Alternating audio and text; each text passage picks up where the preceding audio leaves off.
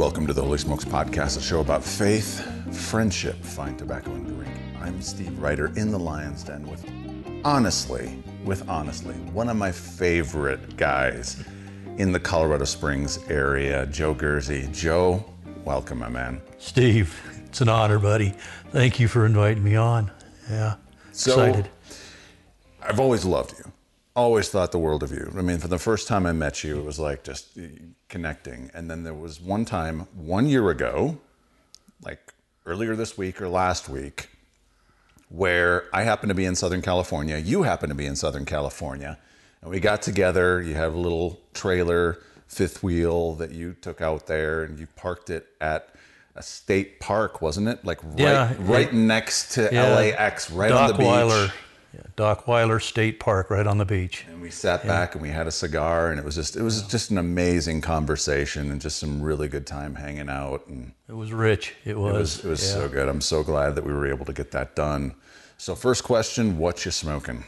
I am smoking a Providencia Spectrum, my first one. I'm here. It's one of the newer lines. I'm a, I'm a Providencia guy anyway. Uh, dear friend that was involved in it for quite a few years. So Reed yeah, Grafke. Reed Grafke, yeah, absolutely introduced me to him, and uh, actually JD introduced these to me at a at a Wild at Heart boot camp, and it was the uh, El Santo box press. Yeah. And it was simply amazing. So I had to get a hold of Reed. It took me a year to get him to respond, but I got a lot of good cigars out of that.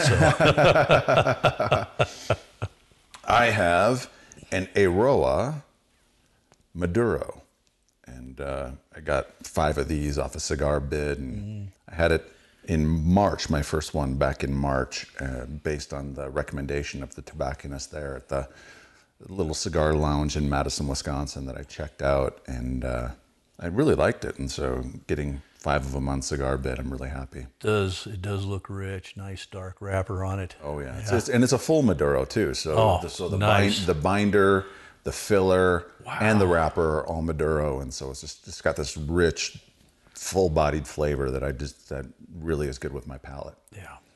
So you are a Southern California kid. I am born and raised. Uh, when when these young kids come up and say, "Yeah, I'm from the OC," I usually tell them I am the OC. I mean, you know, I'm an old guy. You know, we kind of we kind of developed that whole thing back in the 50s, Yeah. 60s, and 70s. So, What was yeah. it like growing up there?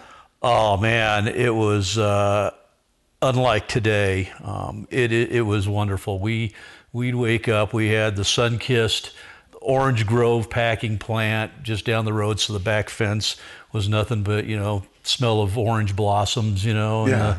in, the, in the in the spring and summer, and you know we get to run and play through that. I mean, it was it was you know leave the house open. You know, go have fun. You know, no restrictions. You just you just came home when the when the cowbell rang. You know, literally my Your, your mom had a cowbell. my mom. I now own that cowbell. My mom also had a cowbell, and she'd ring it for dinner. And That's we'd- exactly- We'd, we'd hear it, and all right, Yeah. it's dinner time. It was great. If we didn't hear it, the neighbors would hear it, and they would. It would be like a little, you know, deal going down the community. Gursey, it's time to go home. Gursey, it's time dinner. You know, so we we got the message. We were never late. So yeah. Well, yeah. when you're a kid, a growing boy, yeah. dinner is like finally. Finally, yes, exactly, exactly. So yeah, I mean, it was laid back. It was easy going um, back then. But you know, I think just about anywhere in the country, you know, back in the '60s and '70s, we we didn't have a lot of didn't have a lot of you know worry and care about. You know, we just went and had fun. So, So yeah. what kind of home did you grow up in?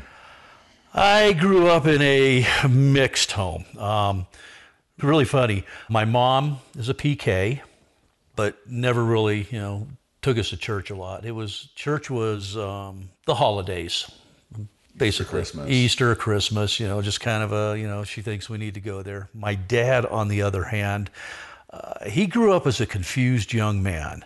He was a Mormon Catholic. So half the family was Mormon, the other half was Italian Catholic. So it kind of it rubbed him um, not quite in the right way. So his Christian life wasn't really a Christian life until probably, I guess I would probably say the last 15 years, and he is an amazing man now. I mean, working with prison ministries in his mid 80s, and you know, so he it took him some time to see the light. You know, I've got a brother that's a pastor. I got a brother that's a proclaimed atheist. You know, and then I've got a couple others that say, yeah, there's a God, but you know, I don't have time to go worship him. Mm-hmm. So you know, it, it's a mixed bag.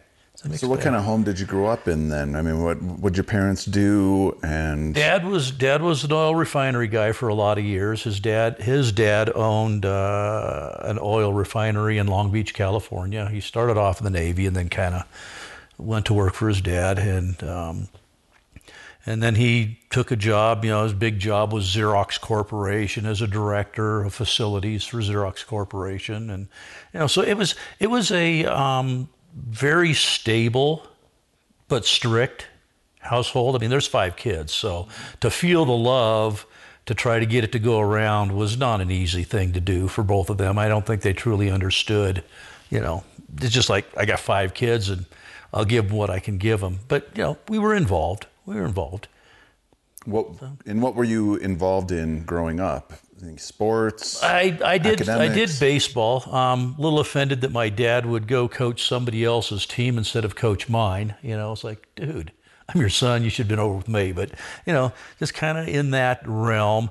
Um, a lot of criticism about how good or how bad you play, but never real coaching in it. I mean, it was even though he was loving, he was a very angry man very angry man. I mean, you could touch him off. I mean, and and and knowing his story now um, and his childhood growing up, it was not not easy for him at all. So, what was that growing up for him? Fourteen kids, a dad that lived it down two doors down in another woman's house while you know mom's taking care of just kind of catting around, you know, not being a father, not being present. Go and do it on your own. So when he hit 18, he just signed up and went in the Navy and left. So. Hmm.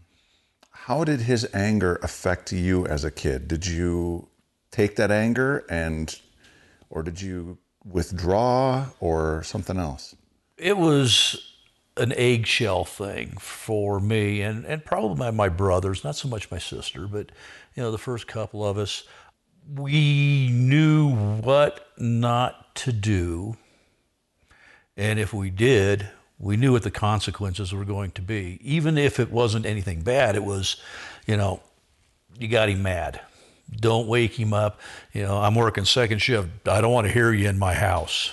You know, go out and play. Don't come back until I'm gone to work. You know, just stuff like that. You know, just it, it was.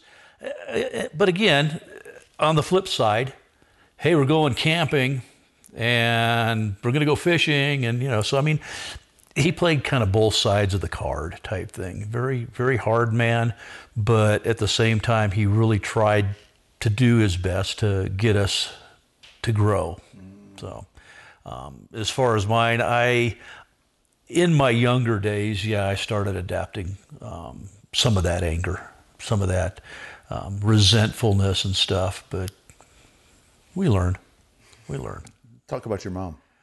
My mom. Um, my mom probably wounded all of us more than my dad did. She was a coddler. You have four boys. It's adventure time. We're going to climb the curtains, you know. We're going to go do crazy and dangerous stuff. And and she would handcuff us from you know that ability. It was kind of, oh, I, you know, I don't think you need to be doing that. No, take that towel off your back. You're not jumping off the roof today. Well, come on, you know, what, what kids didn't? So, um, you know, or wait till your dad gets home. He's gonna, he's gonna just, he's gonna paddle you, and you know. And I think it was because she was so protected um, from her dad being a pastor. He was very, very strict and very, very protected of her. Um, she was the middle child of three. She had an older sister, her, and then her younger brother. So, but he uh, he was a good guy. I mean, he he kept to himself. He was a very quiet man. Um, he passed way too early. He passed at 66. Um, stage four cancer took him, so it was uh, it was a shock um, to hear that phone call. time? Well, 66 makes me 11 years old at the time, and their bedroom was right next to ours, and you know, landlines. And, you know, so when my dad answered the phone and then my mom got the news, I mean, you could hear everything through the walls of the house and everything. So it was, it was not a real nice night for us, you know, to hear that. But, uh, you know, Were your grandparents involved? Your other grandparents involved in your lives? My mom's side of the family, um, yes, we would be visiting them quite often. Um, Where were they at? Grandparents, they were in Long Beach. Okay. Everybody kind of stayed in the Long Beach area. I, my family, not very adventurous when it came to getting out of California. I, I guess I could be called the black sheep of that one. you know, just I needed to get out of the rat race and everything. So When did your family settle in Orange County in California? Oh my gosh. Um, I would probably guess we came, family came into the country in 1901 from Italy, and they went in through Ellis Island. So we're you know red-blooded Americans, and uh, from there they kind of migrated Chicago, uh, Philadelphia, and started kind of moving west. So I would I would probably say that it was probably the late 1920s that they were they started coming into California and kind of owning the ports and the docks and all that stuff. It was uh, it was a very um, interesting Italian family. Very interesting Italian family. Half of them were deported back to Italy and told never come back to the United States. and my grandfather, my dad's dad's father, um, was smart enough to be legitimate in the businesses that he did. So, um, yeah, there's a sketchy side and there's a, you know there's a good side to it, but it was it was a true you know migration of true Italian family coming to America. So, high school, where, where'd you go after that? Oh my gosh! Um, I mean, I we settled. Let's see, 1956. My dad bought his first house just as he got out of the Navy. Um, I was born in '55, and moved into that house and we lived in i mean we all grew up in that house it, my my folks sold that one when i was long gone you know out of school out of college all the stuff they they sold that and then moved out on their own and did their own thing so i would probably say the late 1980s they stayed in the same house hmm. and they added on and you know so it, just, it grew with the it grew with the family and everything. But yeah, it was the same house, very stable. You know, settle in and not wanting to go anywhere else. And I think that was my dad more of I'm tired of moving around as a young child with my dad, you know, and this, that, and everything that went on with it. That maybe I'm going to try to make this a little more stable than I had. Mm-hmm. He did, he did a fair job of that. So yeah. So, what did you do after high school? Oh my gosh. After high school, I went to college. It was a small little community one in uh, Huntington Beach, California called Golden West Okay. College. And I was doing um, um, criminal investigation, kind of cop work type stuff. I had, through high school, I worked with and uh, got to ride, do the ride alongs with the Garden Grove Police Department and Santa Ana Police Department. Just kind of, kind of had a vision that maybe I wanted to be a, a police officer, you know. And so I started doing that. And my dad got me a job at Xerox, of all places. So I started working there for 10 years. Um, so the college kind of backed out. I got married at a young age. I think just turned 20, got married. Um, so I kind of backed the college out of it and went to work for uh, for Xerox for 10 years. And they were having some major layoffs all of a sudden. And they were offering people 10 years or more severance packages um, to leave. So I took that and that was the start. That was 1983, and that was the start of my career as a government contractor doing uh, different types of work. Uh, I would call it technical security. So, 1983, I stepped into a company and got to start a uh, government security uh, career. And in 1984, I guess it was probably February of 1984, I was asked if I would like to take the opportunity to train with the FBI in counterterrorism because the U.S. Olympics were coming to Los Angeles for 1984, and I guess was Berlin was the four years earlier where there the terrorist attacks and you know things went on. So we were they were concerned, and I had some friends that gave me an opportunity to get into that. So that kind of got me into my career of government government work. So yeah, I traveled all over the U.S. You know, doing threat assessments and inspections and just all kinds of fun stuff. So what were you doing with Xerox? Xerox.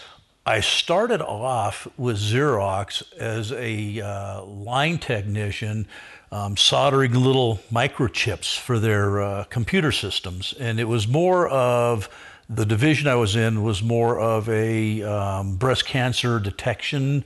They were kind of like innovators way back in the day of having all of this. So I was in the line of doing all that, and through the years got promoted and ended up as a uh, facilities manager in one of their divisions out in El Segundo, California. Okay. So. And then the government contractor stuff really gave you a chance to get back into the police investigating, yeah. you know, because that, that's where my desire, my love really was, was kind yeah. of, you know, I, I, I had, how, how, did that come about? it was really strange. Um, I wasn't married. I was recently divorced. And this young lady said, Hey, I've got this opportunity that I think you'd be a great fit for over at uh, this company called Argo Systems, which was a young uh, defense contractor and we really need somebody. We've got a brand new facility, and I think you know you could come in and take over our facility. And I was like, okay, let me talk. So found the how lucrative that kind of business was as far as what pay and everything else came along with it. Um, but once they found out what my background was, I was uh, kind of rushed through the, the facility part and found somebody that could do that. And they put me into their physical security, so background investigations, a lot of inspections of subcontractors, their materials, making sure. So that's kind of how this started to grow. And then to have another friend, you know, come up and say, hey, I really think you might be interested in looking at this with the FBI part. And it was like, yeah, I did. So that excited me, and then that got me into more of the, um, and I, I can't give names, but I can tell you that breaking in in the middle of the night to classified work facilities to test their operating systems and their security is quite interesting when you are trying to stand back up with an M16 in the back of your head.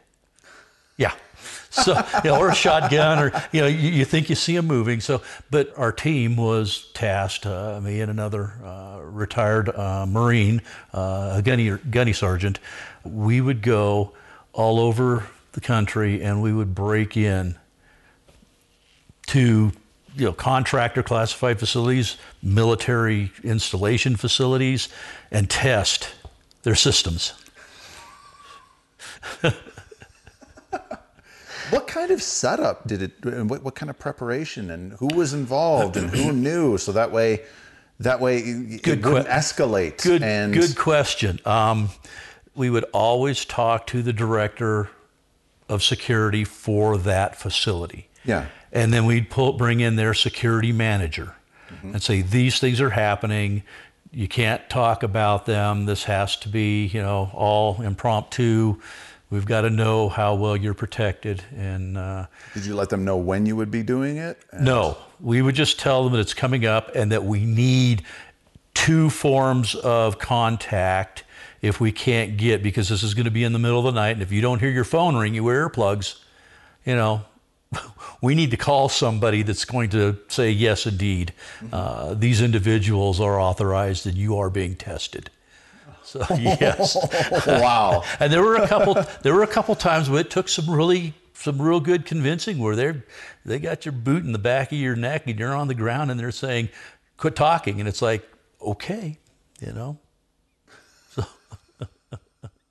So that was, I think that was the exciting part of it. I mean, there's a lot of paperwork, a lot of policies that have to be written, a lot of procedures reviewed. I mean, uh, helping a lot of these facilities to design, build the facility that they're going to work in and make sure they're complying. You know, that was all the boring paperwork stuff of it. Yeah. So when we got to go test them, it was uh, it was a joy. It must have been an adrenaline rush. Yeah, yeah. It uh, especially when you think you know what they're doing. You you see a blacked out truck going down. You're going, okay, they're on the east. Okay, they're going to be probably circling around this way, and then the next thing you know, the rooftop behind you has got three or four guys up there with fully loaded automatic weapons Are watching you. and they're you know get on the ground and then all of a sudden guys come out of nowhere Swarm. and knocking you down on the ground. So yeah it uh, there's a lot of adrenaline there. Please you know you find a tree before you break into the facility. What was Area 51 ever one of your? no I, and, and besides that i could never confirm nor deny that information. No no area 51 was never in any of my deal. This was just you know Yeah. the different contractors out there that, that did business with uh, U.S. Space Command. I can say that part of it that uh, I did most of the stuff through the U.S. Space Command um, contracts. and how long did you do that job? That was my career, 20. Really? Yeah. Yeah. And then I came to Colorado and uh, became just like a general contractor builder. You know, just took my experiences from helping design these multi million dollar facilities and say, I can take this into, you know, home building or commercial building and, you know, project manage stuff like that. So I did that for quite a few years here. When did you come to Colorado? 1998. Okay. Yeah. It was a booming time. Yeah. Yeah. It took it- off. Did you It come to the Springs area? right into the Springs area. Yeah, we uh, still live in the same house that uh, that we purchased back then. So yeah, yeah. Wife came out here before I did. Um, she was the one that had the. Uh, you got 30 days to move. She's also a government contractor, and the contract that she was on, she enjoyed it. But she wanted to come back to Colorado. This is her roots right here. They're they're pioneers of this state. So this is her roots, and business that I had to conduct out here, I told myself years ago, before I was even married to my wife, that I was retiring in Colorado. That this is where I retire, and I got to do that a year ago, July. So dreams come true. So how'd you meet your wife? That's a story of its own. Um, one of the agencies that I worked with, we were um, doing a back then computer security seminar on how to classify. Now, this is going to date me. How to classify floppy disks. you know, how do you compartmentalize on a floppy disk the different classifications of you know material and all that good stuff, and this was in 1991, and she was sitting up, this fiery redhead sitting right up in the front. And um, we were speaking on this thing, and I know I was just finished up my portion of it. Um, John was about to do his, and she raised her hand and she said, It can't be done like that. We're going, Wait, what do you mean? We're, we're the government. We're not asking you. This is what we're telling you you're going to have to do to classify and compartmentalize. And she goes, but it cannot be done that way. So it started this big oh, you know, bantering back and forth between our team and, and her, basically. And so we said, okay, we're going to sidebar this thing for a little while. So we had discussions with her, and come to find out, she had some very good points. Seminar ended, she left. About a year later, we're doing the same one, only with new points in this thing. Who's sitting up in the front row? Fiery redhead. I said, There's something about this. And it was probably three or four months after that that I ended up getting the contract on her organization. She worked for Ball Aerospace, and I ended up getting the uh, contract on the security inspections, compliance. So I was kind of that compliance officer on the government side that came in and did the inspections. And I thought that was just kind of the weirdest thing that all of a sudden, you know, here I am with that. So we started dating, um, long distance dating. Um, I was in New Mexico. She was obviously here in Boulder, Colorado. And we dated uh, for about a year and uh, kind of an off and on thing. And then uh, one day I just said, you know what? Can't do this anymore. And I flew out to California and I proposed and said, uh, now let's go to our prospective organizations. And because she had since left Ball and now she was uh, over at um, um, U.S. Space Command. um, working for Trident Data Systems, who was bought by Veridian, who was bought by General Dynamics. So we just we went to our prospective companies and said, "We're getting married. He who comes up with the best package first gets, you know." And turns out her organization um, picked me up a week before mine could even come up with an offer. So we uh, we got married, and uh, two years later we had our beautiful daughter Rachel, and uh, here we are today. You know, two gorgeous grandkids. Now in uh, North Carolina at, at Fort Bragg. Son-in-law leaves on November 5th. He just finished uh, 82nd Airborne training, so now he's part of the 82nd Airborne Army. So he's uh, he's getting ready to leave our house now and get back out with the family where he belongs. So that just kind of brings us into you know perspective of family. You're really involved with John Eldredge's ministry, Wild at Heart. Yes. How did that start? How did you get involved? Oh, that was um, years ago. Discovery DCC Church. Um, we're no longer participating in there. We're, we moved on to a different church, but But you were one of the very, very early. yeah, I mean, help you were help like the- plant, help Yeah. plant, moved it around, box, you know, church in a box, moving it from elementary schools to high schools and all that good stuff. Our lead pastor left, and we had associate pastors. You know, after about I guess five years or so, the lead pastor wanted to go back to Florida. His, both his daughter and his son um, got married, and then they were going to have, you know, both sides. Now he's got grandkids coming, so they moved to Florida. Um, so we had associate pastors kind of bouncing back and forth, trying to keep the church afloat, and it was it was struggling. We really thought that you know maybe we're going to lose this. Um, so we did some interviewing, and um, we came across a uh, a man named Greg Lindsay, who is an amazing, amazing pastor. He got a group of us, 12 of us, you know, 12 knuckleheads, kind of like what Jesus ended up doing, and saying, I've got this idea. He says, I read this book called Wild at Heart. I want everybody on this team to read Wild at Heart.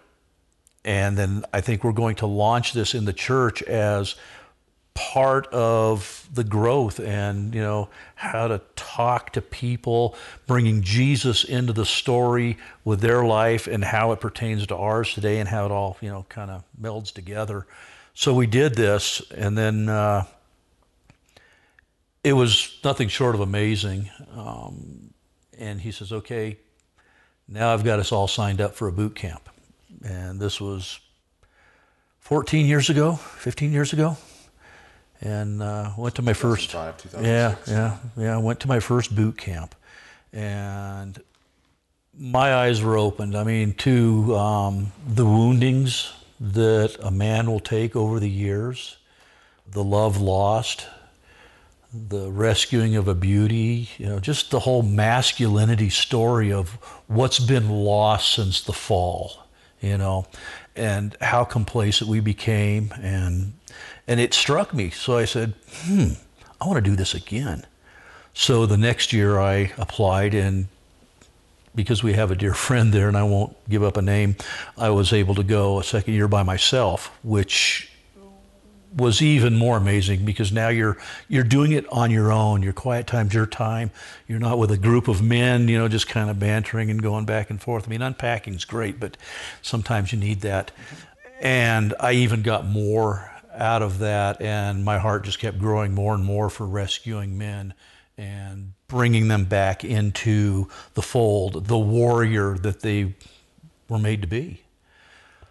So, needless to say, I did three on my own two basic boot camps, one advanced boot camp, and then I have worked on the uh, work crew, um, volunteer team, and intercessor team um, for, let's see, I've done somewhere between 16 and 18 mm. camps over the years. Mm-hmm. So, describe what Wild at Heart Boot Camp is about for people that aren't familiar with it. Oh my goodness! Um, wow. And why should someone consider it? You should consider it, especially if you are a man of God. I mean, if you are trying to get that foot into Jesus' footsteps as close as you possibly can, this will wake you up in what we call a non religious. You know, it's not, it doesn't have that religious veil. It's very relaxed and it takes you through a process of your life and helps you realize and unpack the damage that has been caused from your childhood to who you are today. It helps you unpack that, helps you release that, helps you renounce the agreements that may, you may have made with, with the devil on, you know, well, I'm, I'm not that good. I'm just an idiot. You know, those are agreements, and those agreements are footholds. And those footholds, what Satan's looking for to get in. So we're opening the eyes of men to help them become a warrior against that for their own personal being, and then beyond that to then help others um, grow into it. So a four-day camp in the mountains, which may not be for everybody, but four days up there of discussions and adventure is simply amazing. I mean, if you haven't done one, do it find one. You know, that I know that with the COVID that's going on, they're not doing them anymore, but there are basic boot camps that are starting up, um, which I guess kind of leads into my leads into my little commercial here that we are launching the first Colorado, Colorado Springs Wild at Heart basic boot camp this February. Uh, we've got a great team. They are all uh, ransomed heart alumni and work crew folks like myself. And we've got a great center up in the mountains that can put you in the middle of adventure. And we're going to do a Thursday through Sunday afternoon, you know, boot camp just like that team would do for them. So, yeah, we're uh, we're really excited about that. It's a message that needs to be out there. It needs to make more warriors more men to come alive and understand how God made their heart, what He made their heart for, and then take it out there and do that. You know, I tell people, I ask them, what makes you come alive? And what is your heart's passion? And I'll give them a couple days to chew on that before we come back for the next study. And, and typically, they'll give me the answer and say, Well, what am I supposed to do with it? And I say, Go do that. Whatever makes you come alive, go do that. That doesn't mean quit your job, quit your, you know, your life with your family or anything. It means find a way to do your passion, what makes you come alive. I tell everybody mine is fly fishing.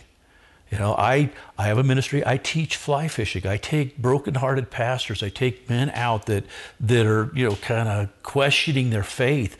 Get them in the wild. Teach them how to fly fish.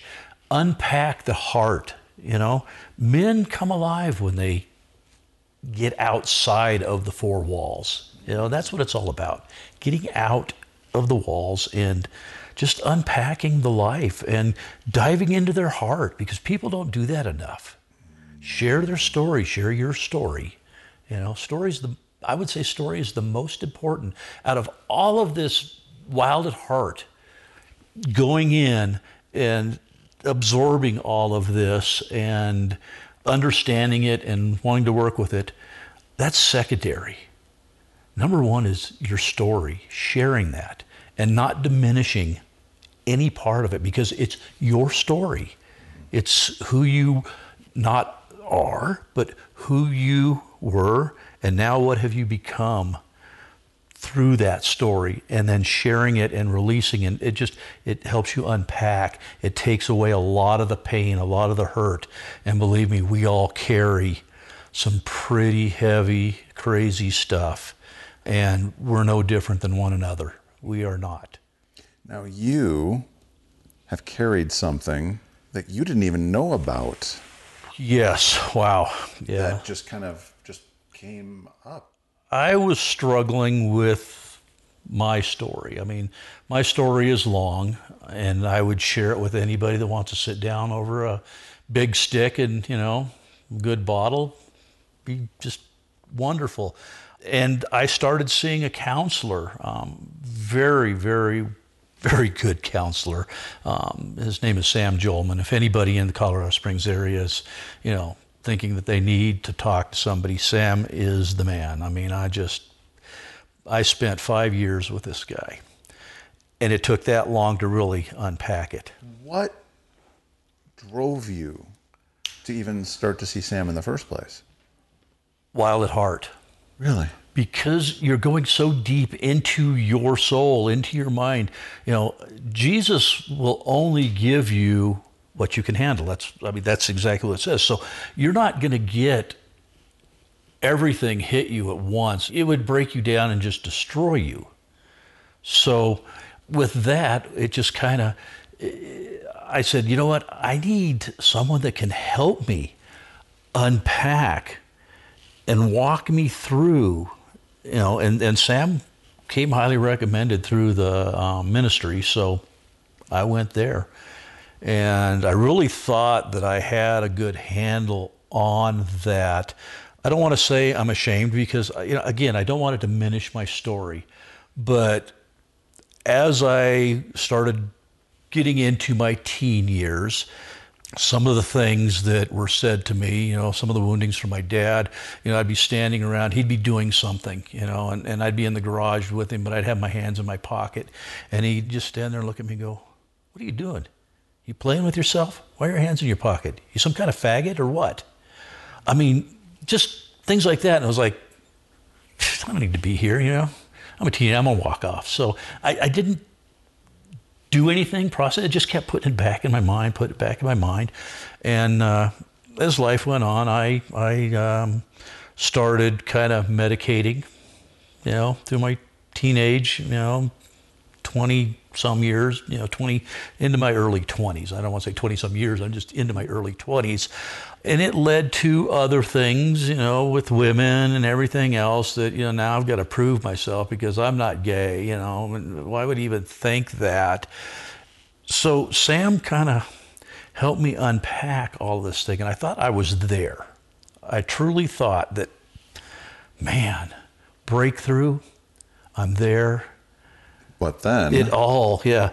But then, gosh, pause, hesitate.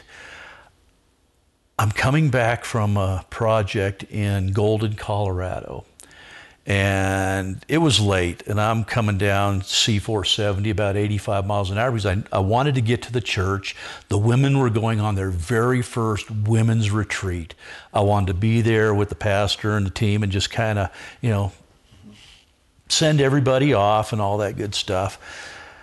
I, I said, okay, Jesus, you have fed me a lot. You've shown me a lot in my life. I am so grateful for all the healing. You know, this is just, and, and so I'm just talking through this. And I asked, is there anything else, anything else that I need to see, to work on? What's left? And buried, buried way back, way back, and, and you know, psychologists will tell you this, it happens. It was buried so far back into my subconscious. subconscious that I just didn't know what to do except basically slam on the brakes and pull over to the side of C470 and cry my eyes out. Um, when I was about five, six years old, I had an older cousin. He was like 13, 14 years old. And we were over visiting, and he'd asked his folks if I could spend the night, and they said yeah. And there's my aunt and uncle, and my mom and dad were there, and you know, they, everybody, you know, said yeah, yeah, no problem, yeah, just send him home, it's around the corner anyway.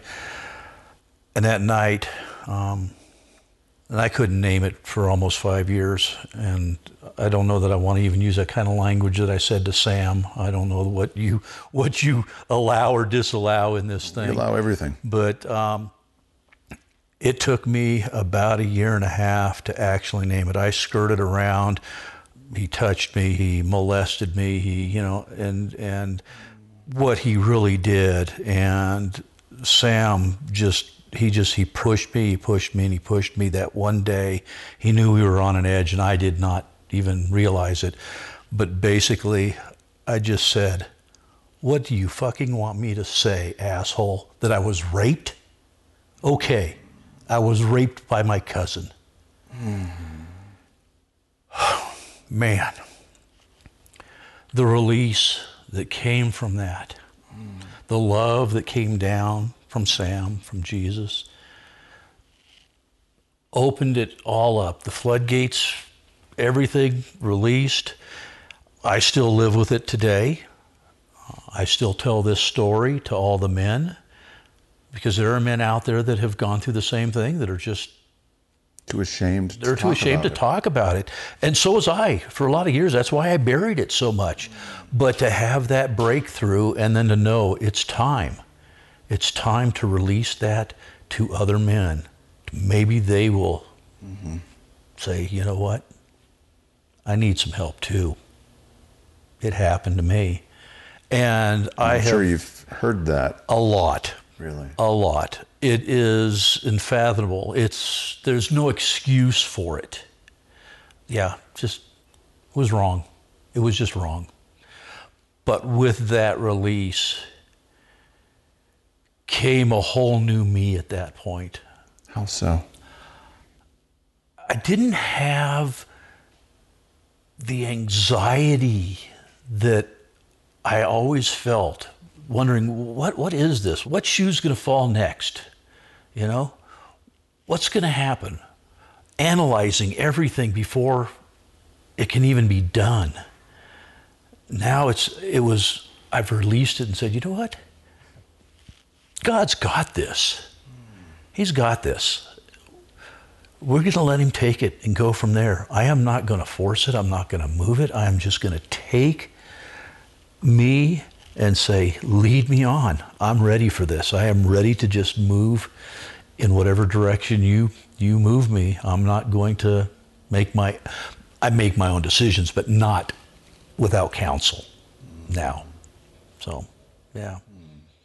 A lot less of the bull in the china closet. You know, I'm I'm a big guy, and people, you know, I'm very very uh, opinionated, but I try to take in consideration. I like to listen and all that stuff. Before it was more of my way or the highway, buddy. You know, that's my opinion. It ought to be yours, and that release kind of turned my direction and my devotion and the love for my wife and my kids and just move me down the line saying, I need to use this, I need to share this, I need to make this part of my mission in life. Mm. So that kind of, Did your wife and kids notice a difference? oh yeah, oh yeah, big time, big time. Like, what have they said to you? Well, let's back it up to Okay. right after this thing with Sam was about the time that Reed and I um, we spent a lot of time in his backyard um, during the weekdays uh, with Monette and everything, uh, and we would just be sharing back and forth. I mean, it was just a whole lot of Jesus and a whole lot of love in there. But he then said, "You know what? I got to go. It's Wednesday night. I got to go to a thing called Holy Smokes." And I said, hmm, what's that? And he told me about it. So I told my wife, I said, I'm going to go have cigars at Holy Smoke. She goes, I know, you know how I feel about cigars. Boeing only allows us to have one cigar a month, or they're going to charge my you know, insurance, $50 more, you know, for you to have more than one cigar a month. I said, Yes, dear, I understand. But as the time went on, and I spent the time with men like you, men like Reed, Paul. I mean, there's so many names out there that you know, I, I we'd take up too much time trying to get them all. My wife and my daughter would make sure on a Wednesday, even if I looked like I was deadbeat, you're going to Holy Smokes. Mm. The change in who you have become from where you were at to what you're doing now, you cannot ever miss out on. Mm. And my wife still today will call me from work and say, You are going to Holy Smokes tonight, right?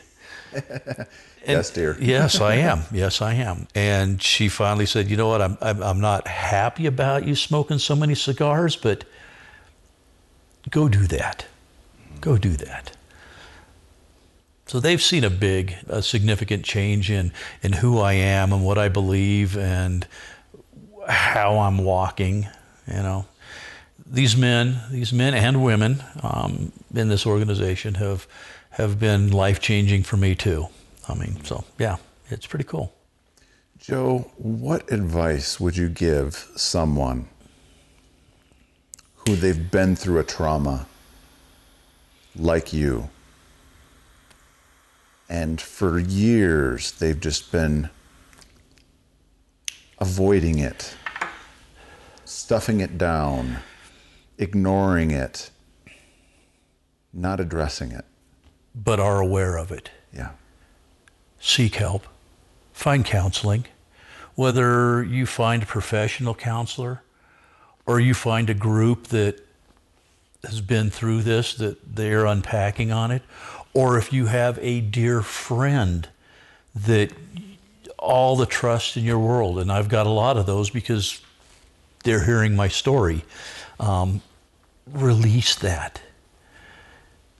Talk to Jesus. Have Him bring you a confidant, a man that can listen without condemning.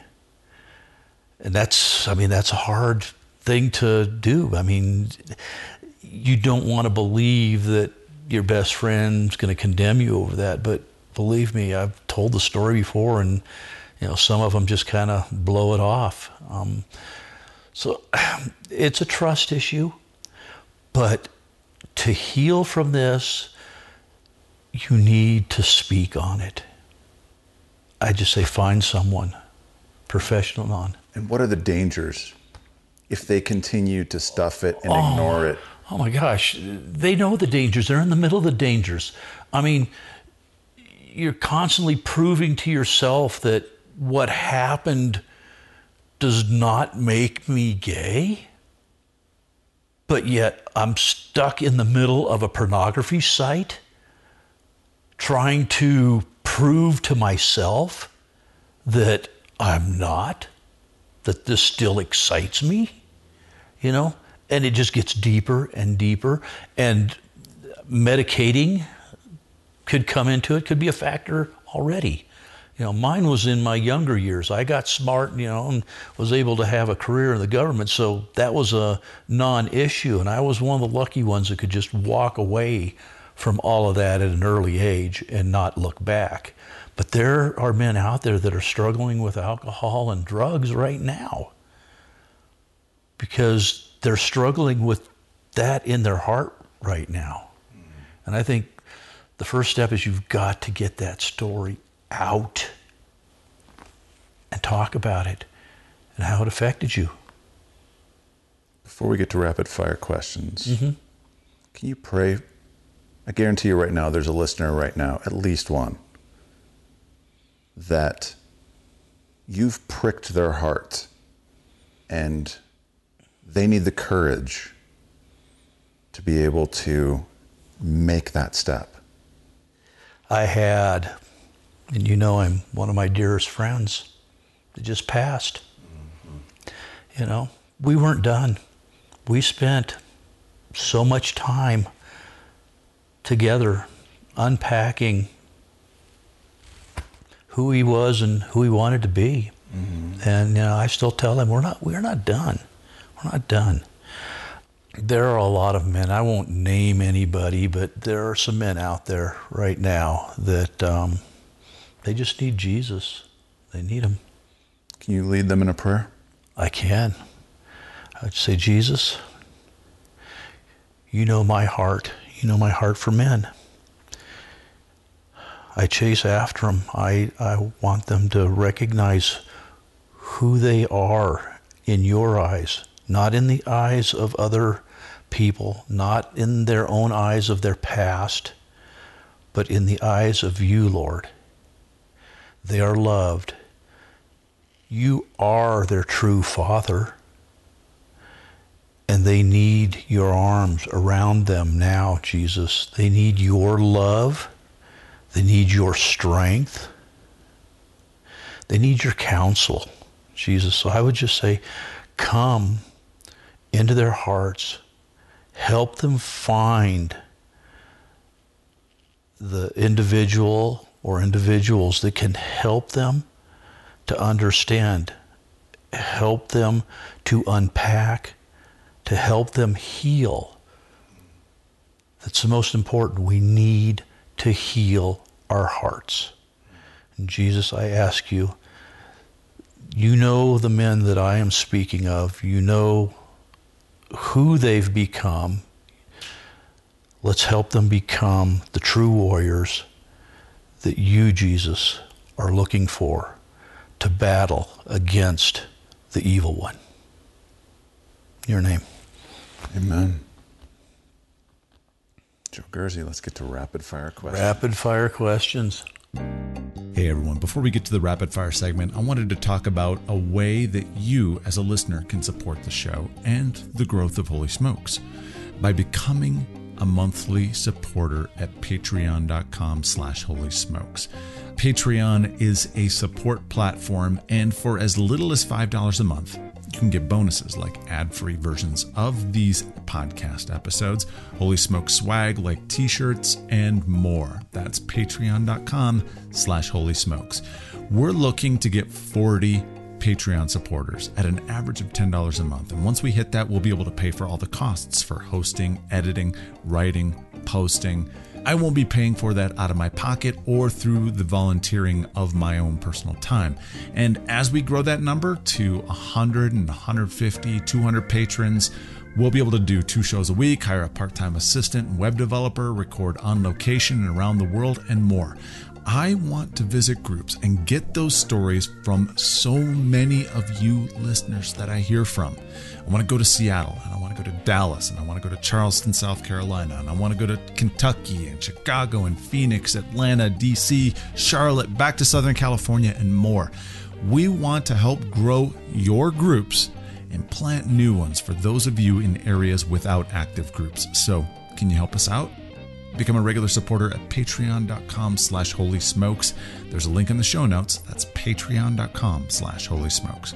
Or if you want to make a one-time tax-deductible gift, go to paypal.me slash holy smokes club. That's paypal.me slash holy smokes club.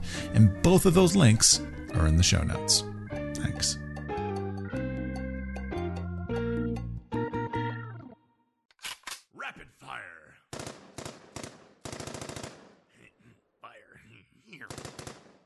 How's that stick treating you? I uh, didn't get to smoke a lot of it since I've been talking a lot. Um, I'm about halfway through it, and the flavor is very consistent. It has a nice little sweetness to it, but not sugary. It's just it's the tobacco in it is is um, it's pleasant. It I enjoy. I'm enjoying it. Providencia Spectrum. Yes. When did you first try cigars or pipe? Oh my goodness. I have been doing cigars from my government career time. So early 1980s. Yeah. What drew you to cigars? I think at the time it was just the group of men and I was actually the cowboy ranger at the time, if you will. These guys were more of the sage. They were older than me, so I just kind of wanted to fit in. But I found that having a stick and conversation was really cool. It was more than just puffing on a cigar. And believe me, I was a rookie for a lot of years, you know, and, and uh, had some bad sticks, some good sticks, and, you know. But yeah, it was the camaraderie watching these men together, and I'm going, I want to be part of that. So I said, hey, can I try one? And that was kind of the beginning of the end. It just kind of, here we go. You're a cigar guy, but do you do pipe as well? I tried pipes. Um, I'm really, I don't like hanging and holding it like that. I, I don't like the, sometimes the bite. I mean, there's, I've had some good tobaccos, I've had bad, just kind of like cigars. It just, it doesn't appeal to me as much as the cigar does. Favorite cigar? Oh my gosh, I got a top five list, but the number one on there is a Cohiba Behike 56. That is my, I, I, I uh, started cutting my teeth on that one back in the mid 80s. And once I got that, I mean, it's a, it's one of the most consistent first, third, second, you know, third to the end of it. It's consistent. The flavor is just the same all the way through, which I enjoy. There's no biting. It just, it's easy, easy draw. I got a box of those from a dear friend, and I tell you what, whenever I gift them to someone, I, I, I don't pull them out very often, but I'll usually I'll have one, I'll have a few out of a box, but I usually just like to gift them to people, and Right. right. everyone just loves it, absolutely loves it. Yeah, yeah. If you were to label that, I, I call it the crack cocaine of cigar connoisseurs. I mean, once you've had one, it's like I got to have another. So yeah, it's that's my number one cigar though. Most expensive cigar you ever smoked? It was a 19 don't want to say 1926 Padron. and I don't remember the name of it. Reed gave it to me, and when he told me how much he spent on them, I almost fell over backwards. But it was better than fifty dollars a stick. Yeah. So yeah, that's probably uh, the most expensive one that I that I've ever smoked. Best dollar for dollar cigar that you get. I think best dollar for dollar that I enjoy is the uh, Oliva V Melanio. That is a very tasty stick. I keep those uh, in several lengths and sizes and shapes in my in my humidor. I keep those. I carry those in my Herfador uh, as a go-to because it is a very very tasty cigar that not going to break the bank. Yeah, I got I just got a box of those on Cigar Bid. Mm-hmm. I'm about halfway through that box, and they're they're good. They're a really good stick. I'm about to try a new one coming from Cigar Bid called the Reposado uh, 96 Habano Solomon. So I've got a box of 20 of those coming. They're going to be interesting because they're 7.1 by 6, 60. So I mean they're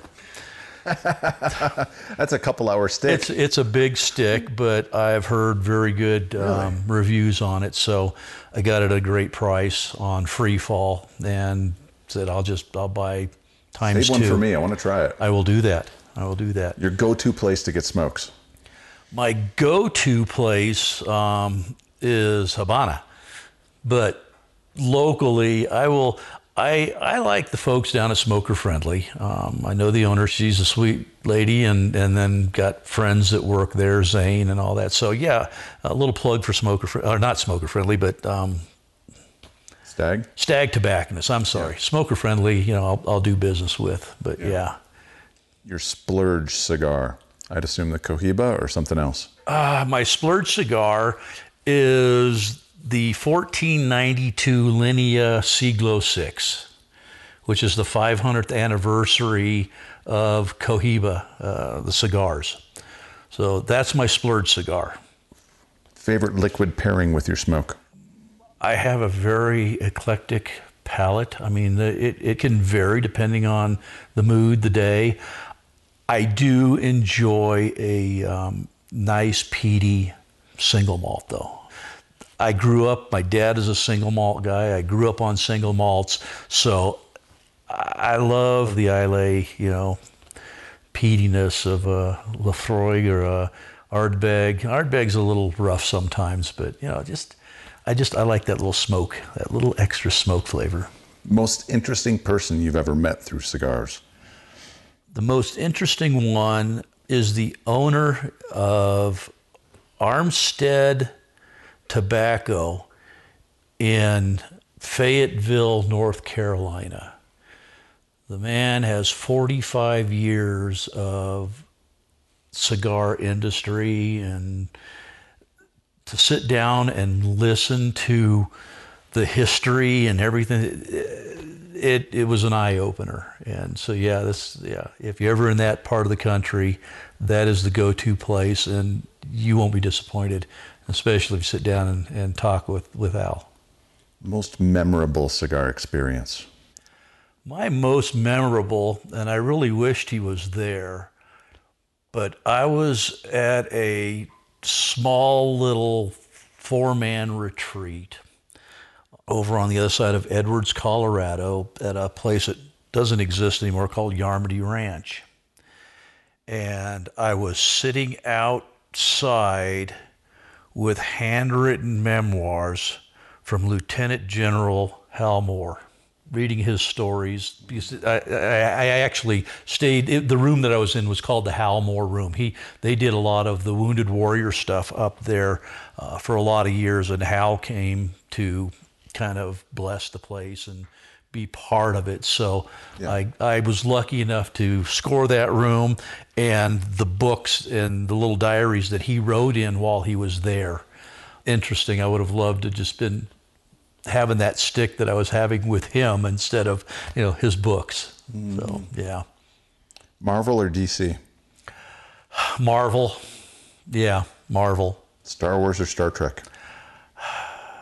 You could flip a coin. Uh, I like them both. uh, yeah, I've seen them both. I'm I'm not a huge fan. I don't want to offend anybody, but I enjoyed you know both of the um, sides of it. So yeah, Favorite food?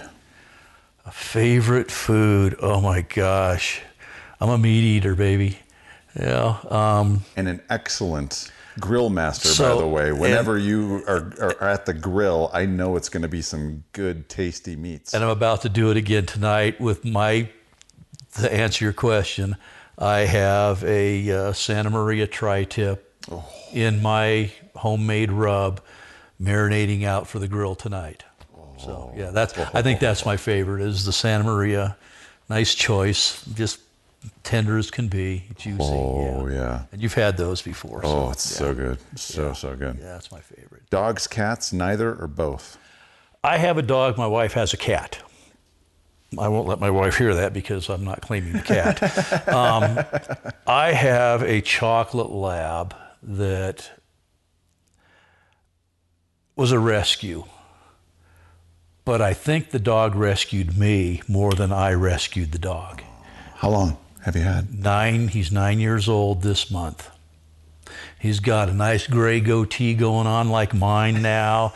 I mean, looks just like his dad. He's smart as a whip. He he listens. He understands what I'm saying. Sometimes it shocks people to go, "Wait, that dog just do?" Yes, he did. He he under he, he understands. I mean, people have got dogs and you know animals that, that understand like that. I mean, but he just he's special to me. He's very special. Hmm.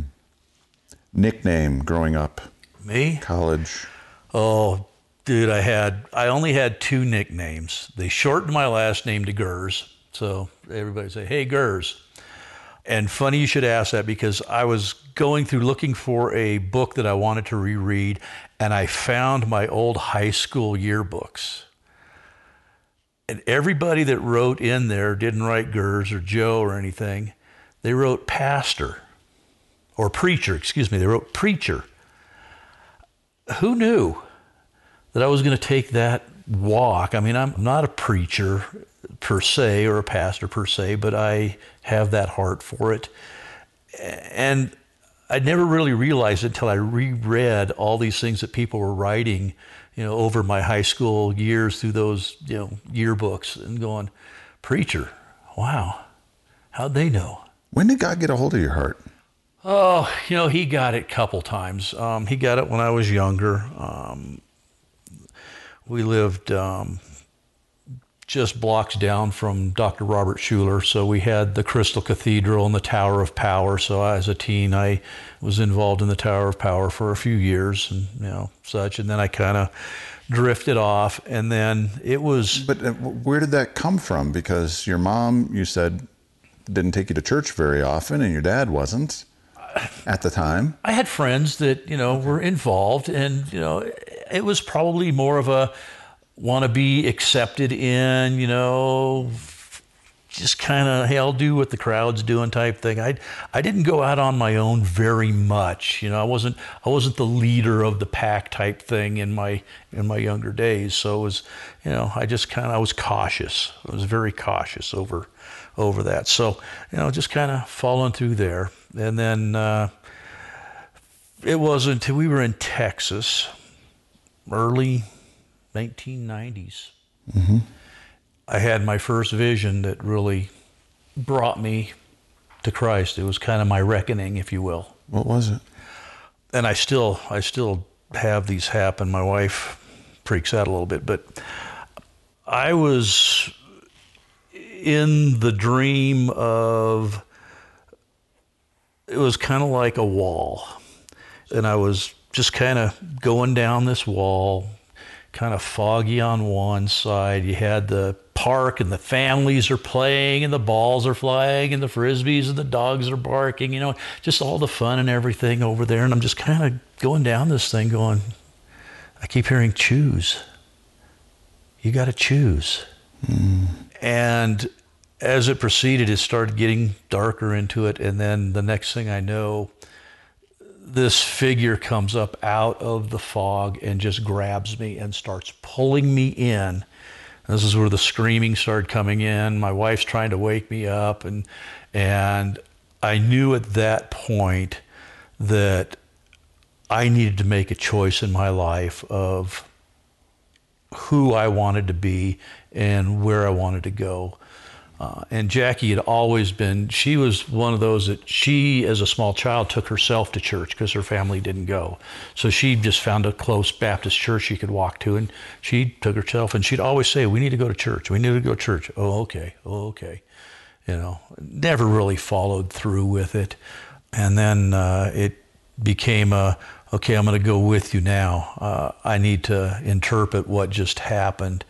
And it was more of a I went and listened to the pastor and you know you, you feel like when you're first timer they're looking right at you and everything's being told to you. It's you know uh, and and so I, am sitting there going okay i'm going to fill this seat every sunday. I'm just going to be here. I'm just going to be here. Wasn't really present but i was there. But i knew that something had been going on. So i kind of moved into that direction slowly in Texas. But when I came to Colorado, Jake says, We need to find a church. Okay, so we went and tried a church. Too charismatic for her, too many speaking in tongues and running up and down the aisles, um, scared her, um, too passive in another one. And Rachel was going to this elementary school and she kept coming home from school saying, Dad, they're opening a church at my elementary school. Well, that's cool couple days later, Dad, they're going to open a church at our elementary. And this went on for like a couple weeks. And finally, it just dawned on me this is a message. I got to do something about this. And that's when we stepped into discovery and helped build this church of there were 38 people there at the time to you know so i guess it was my daughter that really got me you know really going into church What's one unusual fact that few people know about you? I wouldn't know what to answer that because everybody, I'm, I'm a pretty open person. There's, there's not a lot out there that I haven't already shared to everybody. I mean, you know, unusual fact. I guess if I had to, uh, and I'm gonna I'm gonna kind of go into a another little thing with this because of it. I'm 65 years old here in just very, very, very short month here. So I still love adventure. I like to bleed. You know, people say you're too old for this. You're, you know, but I, you know, Well, that scar that's on your elbow, yeah, yeah, that, that's that well, I shouldn't say a scar. It's still it's got stitches in it. Well, yeah, that's uh, that's uh, the most recent. Take one of the three plates out of my elbow that I did this past Memorial uh, Day weekend. Um, there was a time this year that I spent more time in the hospital and rode in more ambulances than I did in a campground. I mean, it's crazy, but yeah, yeah. Um, so uh, I still like to be dangerous but dangerous for good, Yeah. you know. But I, I still like to be dangerous. I, I tell everybody I'm going to die young at a very old age. I'm not ready to give up the things that I do, which kind of got me into this thought of I need to write a book. So I've currently started a book now that uh, is a whole bunch of mumbo jumbo, you know, right now, just kind of getting the thoughts in there and everything. But it's a book, and the title's called How Not to Bleed. And the beginning is if you don't want to bleed, then sit in that easy chair, watch that boob tube, go to your mundane job, come home, and repeat. But if you're not afraid to bleed, let me tell you how to live an adventure. And then it's going to have my memoirs of everything that, you know, from childhood, my career, everything, you know, that I've done, broken, escaped from, you know, all that good stuff. So, yeah. Are you a reader? Yes, I am. Yes, I am. But it has to have a lot of adventure in it to keep my attention. What are one to three of your favorite books not titled the Holy Bible? Oh, I'd, uh, yeah, not doing the Holy Bible in there. I think the very first one that I did when I was younger was the Hobbit series. I, uh, again, full of adventure, full of life, full of fantasy too, but yeah, I mean, it just, it captured me. In some of my darker stages of life, a lot of the Stephen King uh, series stuff kind of grabbed my attention for a while.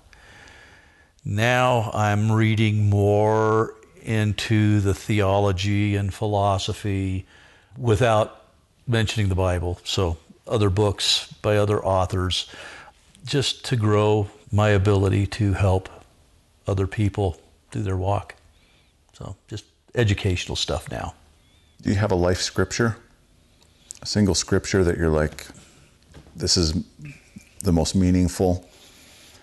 I, I wish I'd have brought my phone in here. I've got a list of them that sit on there, but um, did I not say, Be strong in the Lord, do not be afraid? Go out and make disciples of all people? That's probably the one that sticks with me the most. You an early riser, night owl, neither? I flip a switch, you know. Sometimes I'll go to bed early just to get up, go do something early. Um, but a typical day for me, 6 a.m., 9:30, ready to start packing it in. So yeah, you could live anywhere, where would you live? I'm here. I'm in Colorado. This is this this state um, spoke to me, and there are other states that I probably wouldn't mind going to, but I think this called me, and uh, I love it here. I love the fact that I can be in the mountains in minutes. I can be on the rivers. I can be, you know, just doing just about anything uh, in Colorado. Who's been the greatest influence in your life? through all the trials and tribulations, I would still say that my father was probably the greatest influence in my life. He taught me right and wrong. I mean, whether he was right or wrong in how he did things, it instilled values in me that you know, I don't think I could have gotten anywhere else. I mean, he's the reason I became who I am. You know, he really is. What do you do for self care, to rest, to recharge? I'm on the river. Wife and I will be up in the mountains. We have time set aside through our busy schedules and our ministries that we need to get away and go recharge either alone or together but we we set that that's important uh, in anybody's life to set that time aside and clear the noise and just saw it consistently through the Gospels. That's what Jesus did. He'd step away from the crowds. Yeah. There were all kinds of people that still wanted prayer, that still wanted to hear him teach, that still wanted what he could give them. right But he would step away Yes. and go up away and right pray and recharge. and yeah, the river the river does that to me. The river does mm. that to me. I, I tell everybody that I have a very beautiful wife of almost 30 years now, but I also have a mistress, and my mistress has more curves than my wife, and that is the river. and she understands. She knows that that's time that I need. All right, last three questions.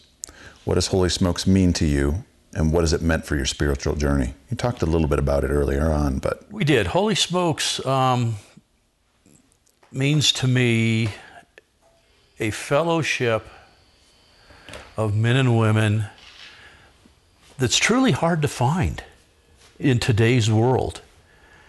We kind of push that off to the side as society, and we're not out seeking fellowship as much as we probably should.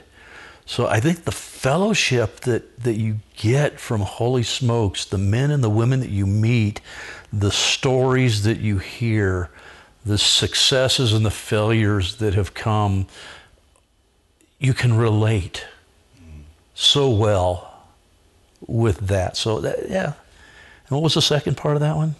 what has it meant for your spiritual journey? Oh, um, yeah, we, we kind of touched that. My wife sees that. Um, it is it has certainly strengthened it a lot from seeing so many loved ones come and go, and to see the strength in the individuals that have suffered the losses you know that's encouraging to me that's just encouragement because i'm i'm seeing so much loss you know this year for me should have been my loss it should have been me and we really thought it was going to be at one point but again god's not done with me so to be able to s- Glad. I'm glad, Thank you. bro. Thank you. So yeah, to be able to be part of that really it softens an individual. It really it helps your heart knowing that there's more after that that we're going to continue on and there's people there that's going to help you. All right, if you could have a holy smoke with any three people throughout history, living or deceased, who would they be? Can't name Jesus. Ah, I'll see him soon enough anyway. Um, Hopefully not that soon. No, not that soon. Not that soon. You know, but one would be Hal Moore. Um, I would love to be able to sit down with that man. Is he still around? No, he passed away. I think 2017. Um, but I would like to be able to talk to him about his heart. I know that he was a man of faith. He was Catholic, but to see what he saw through his life what did you do? That's the question. What did you do to recover from that? How did you handle that? Who did you use? Or did you just pack it away? Summarize the story really quick for those that don't know, and I'm, and I'm one of them. Well, Hal Moore, um, as a lieutenant colonel in the Vietnam War, um, had his troops, they would follow him to the ends of the earth. Not a Patton type um, driver. You know, Patton could have a real attitude sometimes, and people just disliked him, including his troops. Hal Moore had a, a even temperament, family man, man of God, loved his wife, loved his kids, loved his family um, immensely, and then he loved the families of his troops as much. And his deal was that when they prepared and went into battle, he was the very first set of boots on the ground, the very last set of boots back on to the chopper, and he made sure that no man or woman, I think back then it was probably just men, but were left behind. They, he brought his people back and he went through hell and high water to make it happen, and he wouldn't leave without it because of his heart for these men. Mm. And just again, it just impresses me that you know he had that that stamina. I just wanted to, you know, find out how did how did he deal with that in life afterwards. That's number one. Number one. I think, and I don't want to get political, but I think I'd love to be able to would have been able to sit down with Ronald Reagan. One to talk about his film career and how the heck did you take that into politics and become the man that people were looking up to at the time. You know, the strength that he he endured in the time that we, you know, I mean, it was not one of the better times, you know, but we've seen that. I've seen a lot of it through the 60s, you know, through the 70s, the 80s. So, but he just, he seemed like an interesting guy to talk to.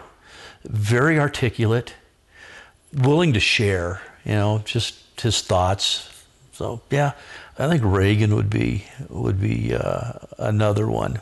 And the last one? Uh, kind of a weird one. Tozer himself. Ooh. A.W. Tozer. Yeah. Why? Intriguing, interesting. He, the, the stories he could write, and how do you make that come so alive? You know, just just pick his brain. I think it would be a good stick with him. Mm. All right. Last question. Mm-hmm. If we're to meet one year from today, and I got a bottle of your favorite single malt, what are we celebrating? We're celebrating life, man. We're celebrating our successes. We're celebrating our ministries. We're celebrating the wins and the losses. I mean, we're just, we're, we're celebrating Jesus, man. We're celebrating what he's doing for us right now. Joe Gersey, my man. Thanks for being on the Holy Smokes podcast. Steve, it's been an honor, man. Thank you.